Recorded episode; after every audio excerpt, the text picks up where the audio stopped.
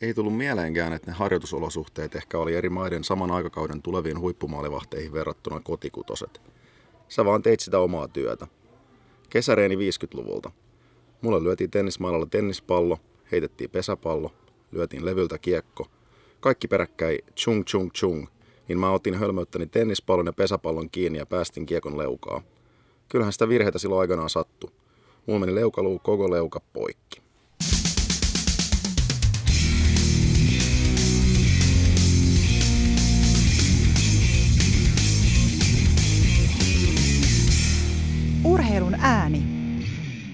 Tervetuloa tämänkertaisen urheiluäänen pariin.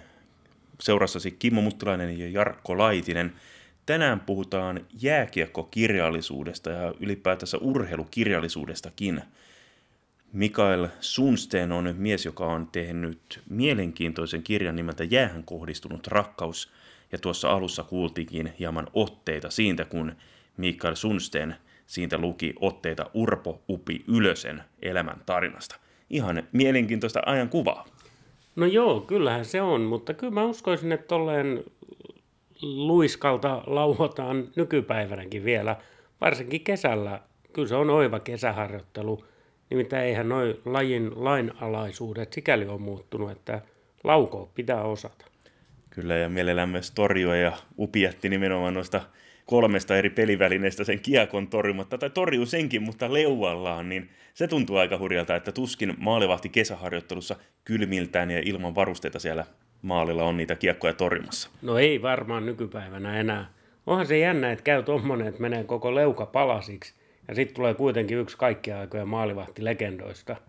Aika, aika hieno tarina, millä nyt sitten päästään näin aluksi syventymään tuohon Mikael Sundsteinin kirjaan. Mitähän tuommoinen kirjan tekeminen vaatii? Onko se niinku kirjailijan luonnetta vai pitääkö olla laji-ihminen?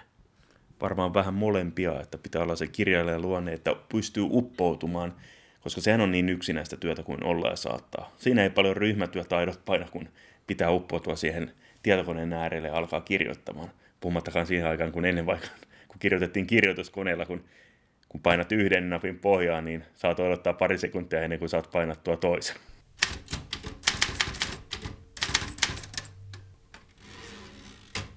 Tuo on jännä kirja siitä, että siinä nämä päähenkilöt niin kertoo itse. Siinä ei oikeastaan ole toimitettu tekstiä ollenkaan. Mun mielestä se on aika jännä ratkaisu. Kyllä, siinä pääsee niin kuin urheilija omalla äänellä ja vielä omalla murteellaan. Sehän on se vaikeus. Onko sitten murre ihan puhdasta sitä, mitä toinen on puhunut, niin sehän on varmaan se vaikeus. Koska eihän, ainakaan itse en tunne kaikkia suomalaisia murteita niin hyvin, että osaisin siitä kirjoittaa. Mutta toisaalta kirjailija on purkanut kaikki haastattelut nauhalta, joten luottaa varmasti aika voimakkaasti siihen kuultuun, miten on kuullut jonkun asian sanottavan.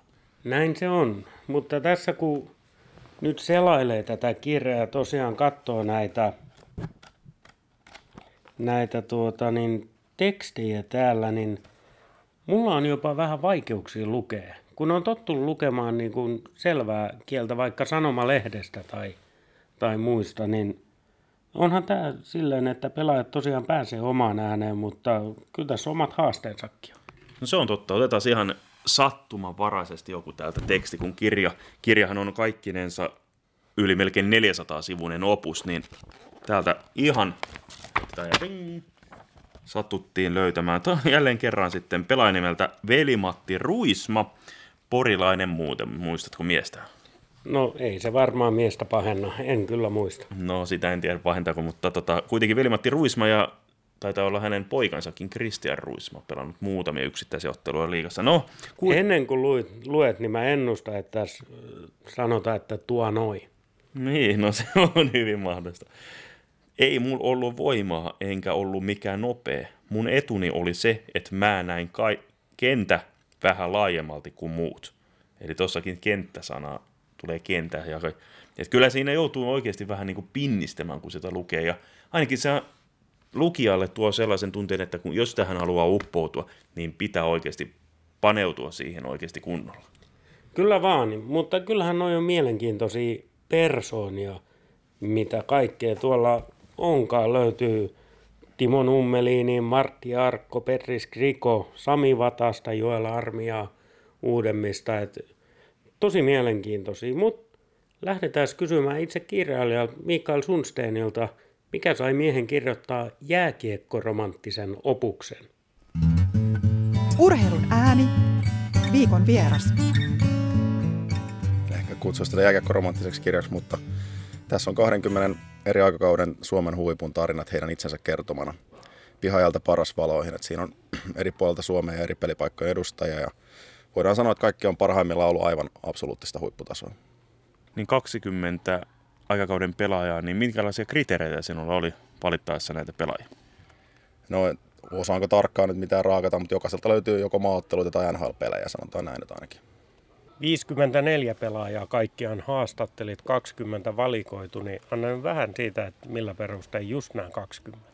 Niin siis tästä on tulossa kirjasarja, että niitä ei mitenkään pantata niitä 34 ja muuta. Että tota, tässä oli ehkä pieni painotus tuonne vanhempaa päähän, koska tota, alkaa viimeiset vaihdot olla lähellä. Että, et tota, Mutta skaala on laaja sieltä 50-luvulta Matti Reunamäen storista tuonne Barkoviin tähän päivään ja on aktiiveita muitakin, kuten Sami Vatanen muun muassa.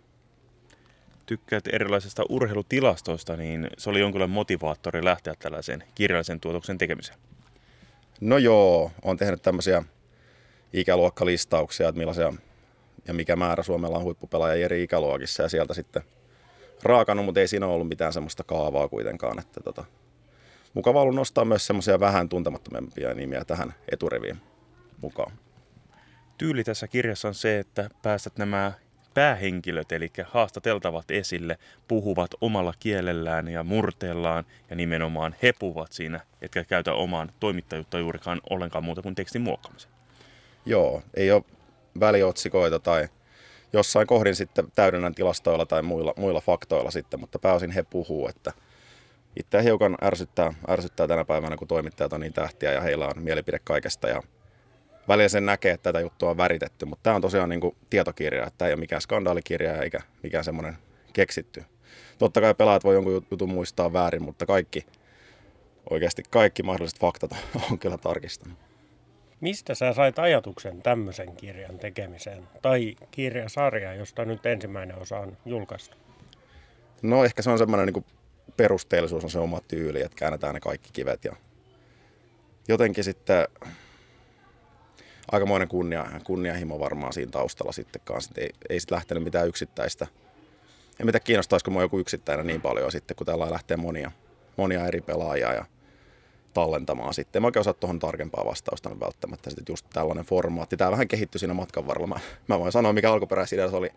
Se oli, että 200, 200 ja tarinat le- le- laajeni niin paljon, että tota, jos tällä mentäisiin, niin se olisi 3700 sivua ja Kimmo voisi sitä tuosta nostella sitten hylly. Se menisi ehkä helpommin sitten äänikirjaformaatissa niin kuin tämä podcasti. Niin, jos me Kimmo saadaan lukemaan sen, niin kyllä se sitten toimii. No jos sopimukseen päästään, niin mikä jottei. Mutta mennään asiaan, niin jäähän kohdistunut rakkaus, ja sinä sanoit nimenomaan tietokirjana sitä, etkä niinkään romanttiskirjana, vaikkakin tuokin teksti vähän sellaista pientä urheiluromantiikkaa toi kyllä esille. No totta kai sitä nostalgiaa löytyy sieltä vanhojen aikojen pihapeleistä ja muista. Ehkä tässä on, tässä on niin monta motivaattoria, että tätä on vaikea tiivistää, mutta yksi on totta kai tämä pihapelikulttuurin esille tuominen, että mitä se tosiaan on, että millä sinne huipulle mennään. Kirjan nimiähän kohdistunut rakkaus, se on se on tota, totta kai se iso, iso motivaatio, se oma, oma lajirakkaus. Sehän on, niin kuin varmaan tullut monella vasta aikaisemminkin, niin tota, se, että ei näitä poikia, poikia ole tarvinnut patistaa kertaakaan harjoituksiin, vaan se on päinvastoin, että ottakaa vähän lepoa välillä. Että. Sanoit, että oma lajikiinnostus. Oliko sulle selvää, että ilman muuta jääkiekosta? Joo, nyökkäystä ei tässä varmaan kuulla, niin tota, joo, joo, kyllä ilman muuta, että se on ollut semmoinen ehkä suomalaiset kestävyysjuoksijat on toinen semmoinen, mitä on tota, tullut seurattua, mutta kyllä enemmän, mutta kyllä jääkiekko on ihan selkeä.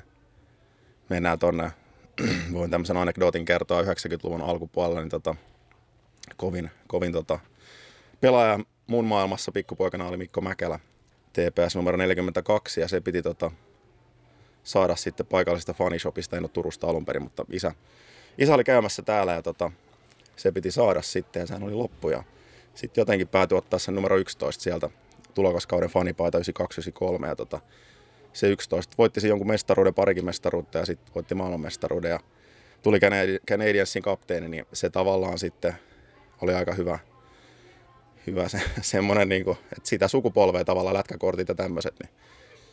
Ja jotenkin se on aina ollut, ollut sit se tilastopuoli siinä läsnä kanssa, asioiden järjestyksen laittaminen sitä kautta. Ja se, se onhan eniten itsekin harrastanut jääkiekkoa siis ulkojäällä ja tällä, että se on vaan ollut se. Miksi se valikoituu kelle mikäkin, se on vaan näin. Että. No kuullaanko me yhtä toista, eli Saku Koivua tässä kirjassa? Tässä kirjassa ei Sakua, Sakua kuulla, tässä kuullaan kyllä monia muita, muita pelaajia ja katsotaan mitä jatko-osattua tullessaan sitten tämän suhteen. Mennään urheilukirjallisuuteen. Kuinka paljon luet itse kirjailijana urheilukirjallisuutta? No toihan oli tuo viime kau- tai pari viime kautta ollut aika semmoista, että ei ole kauheasti jaksanut edes katsoa lätkää. Nyt on niin ollut semmoinen tilanne, että tota, on niin, niin, niin, paljon, jos mietitte toimittajina, että tota, väitän, että aika moni olisi 20 minuuttia purkua murteelle. Ja kuitenkaan se ei tuu sieltä se tarina niin kuin tuossa kronologisessa järjestyksessä, niin sitten kun vedetään Upi Ylönen neljä ja puoli tuntia, 270 minuuttia, niin se on muutama tunti sitten nauhaa ja Rauman murre, mikä sitten onkaan Turun murre, niin, niin tota, kyllä siinä niin kuin sitä lajirakkautta sitten tarvitaan. Urheilun ääni. Viikon vieras. Oliko joku semmoinen pelaaja, kenet olisit halunnut tähän, mutta ei suostunut? Mä en lähde ehkä nimiä, nimiä mainitsemaan. Mulla on tullut yksi niin kuin suora kieltäytyminen, mikä nyt johtuu ilmeisesti terveydellisistä syistä, mitä mä sain kuulla kuitenkin. Tota. Sitten on tietenkin mm, jotain muita syitä voi olla myös, miksi, miksi mä en ole vielä ainakaan jotain saanut, mutta kyllä tosi hyvin on lähtenyt jengi mukaan, mikä tärkeintä on niin kuin pelaajat allekirjoittaa nämä jutut ja on, on iloisia näistä ja tyytyväisiä. Miten tästä jatkoa ajatellen, tietysti jatkosarja, mutta onko muita kirjallisia projekteja nyt tällä hetkellä käynnissä? Ei ole kyllä mitään kirjallisia projekteja. Että tota, katsotaan miten tämä menee ja diili on nyt olemassa toisesta osasta ja materiaalia on niin kuin tuossa puhuttiinkin. Niin sitä on runsaasti ja kyllähän Suomi, mitä niitä listauksia kattelee maaottelijoita ja NHL-pelaajia ja muissa huippusarjoissa pelanneita, niin niitähän on satoja. Satoja, että kyllähän sitä niin kuin aineistoa löytyisi varmasti. Totta kai osa on edesmenneitä jo, mutta, mutta et, mielellään jatkan tätä kyllä, ainakin sitten sivuprojektina, jos hmm. Kirjailijana teet näitä kirjoja, niin millainen on suomalaisen urheilukirjallisuuden taso? Niin. Ja tossa itse asiassa Kimmohan kysyi sitä vähän sitä lukemis, lukemisjuttua, niin aika, aika vähän mä itse luen. Luen kuitenkin sitten, se täytyy myöntää. Urheilukirjallisuuden taso, tässä on ollut suosittuja teoksia viime vuosina. Tavallaan se on varmaan se genre on niin kuin nosteessa sitä kautta kustantajien osalta, mutta tota, tietyllä tavalla ehkä sekin on muokannut tätä mun formaattia just, että, että, että tota, se rehellisyys ja se semmoinen muovisuus puuttuu tästä, että tota, semmoista aitoutta on pyrkinyt tuomaan siihen. Totta kai eihän, eihän kaikkea haluta julkia. Tämä ei ole tosiaan mikään skandaalikirja, mutta vaikea sillä arvioida kokonaisuutena. Sen voi sanoa, että tota, kirjallisuudesta yleensä niin voisin kuvitella, että aika harva, aika harva vääntää. Niin sieltä tulee paljon kirjoja, missä on yhden ihmisen tarina ja sitä väännetään se mu- muutama kuukausi. Yksi suosittu kirja muun muassa kaksi kuukautta tänä vuonna, en lähde nimiä mainitsemaan, mutta aika nopeasti pakettiin laitetaan, laitetaan henkilön naama feissi siihen elämäkerta, just täyttänyt 18 voi olla joku, just täyttänyt 5, niin jos on Bieber tai joku muu, niin sitten laitetaan elämäkerta pakettiin. Ja tota, että tätä on tosiaan tehty, tehty niin kuin aamu, aamusta iltaan pari vuotta ja 20 äijää, sen sieltä olisi yksi, yksi kaveri tässä. Että tota. Ja sitten jos niin kuin hinnoista puhutaan, niin sieltä saa, sieltä saa kalliimmalla tämmöisiä, mitä mä kaupasta, tota, mitä äsken, äsken mainitsin, tämmöisiä sitten bulkki, bulkkiosastojuttuja. No kirjahan on formaattina aika vanha, mutta aika hyvin vissiin aikaa pitänyt ja kestänyt. Uskotko, että kirjoille on myös kysyntää tänä päivänä ja lähitulevaisuudessakin? No mun mielestä se asema, mä en mikä on Jön Donner tässä, että voin niin tuolla kirjaa yleisesti, yleisesti sillä lähteä, mutta jotenkin tuntuu, että se asema on, asema on silti voisi olla mun mielestä parempi ja se arvostus ja semmoinen, että siihen tartutaan. Että tämmöinenkin kirja, mikä nyt tässä on, niin täällä on niin, niin paljon materiaalia, mitä ei netissä ole jo luotettavammin. Että jotenkin kyllä tämä puolustaa paikkansa, mutta se jotenkin tuntuu, että se on vähän, vähän ehkä, ehkä mä oon väärä ihminen sanomaan, kun mä luen niin vähän, mutta tuntuu, että se on vähän niin kuin sinne kuitenkin jäänyt unholaan tietyltä sukupolvelta ehkä tietyltä tota, sukupuoleltakin. Et, et jotenkin, ja se tämmöisessä hektisessä ajassa niin tuntuu, että se voisi olla semmoinen niin kuin mukava, kaikenlaista viiniä ja muuta kaupataan niin kuin nautintona, niin tämä voisi olla semmoinen nautinnollinen lukuhetki, että sitä pitäisi ehkä kampanjoida enemmänkin. Kannatko tästä omalla tavallaan huolta jopa? No joo, ja kyllähän se nyt on selvä tavallaan, sä oot ehkä väsynyt työpäivän jälkeen, sulla on se kännykkä siinä käden jatkeena, niin se on niin helppo sieltä. Ja sitten tavallaan ehkä siinä on semmoinenkin, että nykypäivänä pystyy niin hyvin elämään sitä semmoisessa vähän niin kuin omassa kuplassa ja itsensä kautta siellä jossain Facebookissa tai muussa katsomaan sitä omaa elämäänsä ja tämmöistä ja saamaan itsellään ehkä siitä suoraa semmoista jotain palautetta tai kuitenkin semmoista niin kuin tulee lähelle se, se formaatti, mutta tota, kyllä, kyllä tietyllä tavalla ja sitä pitäisi nostaa esiin, esiin sitä, mikä niin kuin se just se tietotulvassa se, niin kuin se luotettavuus voi olla. En nyt väitä tosiaan kaikissa kirjoissa, mutta monta puolta siinä on. Niin, parin kertaa on tullut tuo luotettavuus, tietojen luotettavuus esiin ja sanoit alkuhaastattelussa, että kaikki faktat on tarkistettu. Millä tavalla voit tarkistaa, kun tämä on tosiaan näiden kiekkoihmisten omaa kertomaa tarinaa, niin miten niitä voi tarkistaa? Joo, tämä pitää paikkansa tosiaan, että tässä on myös näitä, sit näitä tarinoita, en lähtenyt soittamaan läpi mitään 50-luvun Lappeenrantalaista kiekkoyleisöä, että oliko se näin, ja sitten sieltä tulee kymmenen eri versiota, että se oli itse asiassa tuossa kohtaa se kiekko. Et tota, ei, ei, siis tietenkään näin, näin tarkkaan, mutta just nämä kaikki faktat tämmöiset, että koska joku kisat oli ja missä, koska kyllähän niitä tuli vastaan jonkun verrankin, mitä pystyi tarkistamaan, että muisti väärin, että tämä päättyi näin tai tämä oli tollon ja näin, että tämmöisiä, mutta eihän paha sinne jonnekin möllikeinä lapsuuden, niin kuin, mikä se nyt oli sitten se oliko luminen keli vai ei, niin tota, sitten katsotaan tuolta Pekka Poudan arkistoista, että miten se asia oli, mutta kyllä se tota, aika vaikea sinne on lähteä. Miten näet, mihin suuntaan urheilukirjallisuutta Suomessa pitäisi kehittää, jotta siitä tulisi vieläkin kiinnostavampi sitten uuden kohdeyleisön silmissä? No tässä on se, en tiedä, en ole yliopistomaailmassa itse, mutta tuntuu, että kaikessa on vähän se, niin kuin se taloudellinen puoli ja kiristetään nopeasti ulos valmistumaan ihmisiä ja semmoinen syventyminen tässä ajassa. Jotenkin se, se niin kuin syvällisempi paneutuminen asioihin, niin sieltä saadaan enemmän irti. Sitten itse, miten tota, tätä lähestyy, niin valmistaudun ihan järkyttävän perusteellisesti niihin haastatteluihin, että se on ihmisten kohtaamista tämä homma, että, että sä saat, saat niistä jotain irti ja että skandaaleja en ollut metsästämässä, niin kuin sanoin, että, että näitä heidän muistoja, mitä he haluaa kertoa. Näistä, tämä ei ole niin kuin mikään semmoinen ehkä pelkkä jääkiekkokirja. Nämä tulee niin kuin tämmöisenä ihmisinä, ihmisinäkin tässä. Tämä koskee heidän uraansa, mutta nämä välittyy niin kuin ihmisinä nämä persoonat tuosta just myös sen murteenkin takia. Kirjainen työ on aika yksinäistä puurtamista, niin miten sinulla riitti aikaa sitten syventyä sitten, kun oli sen prosessoinnin ja kirjoittamisen aika?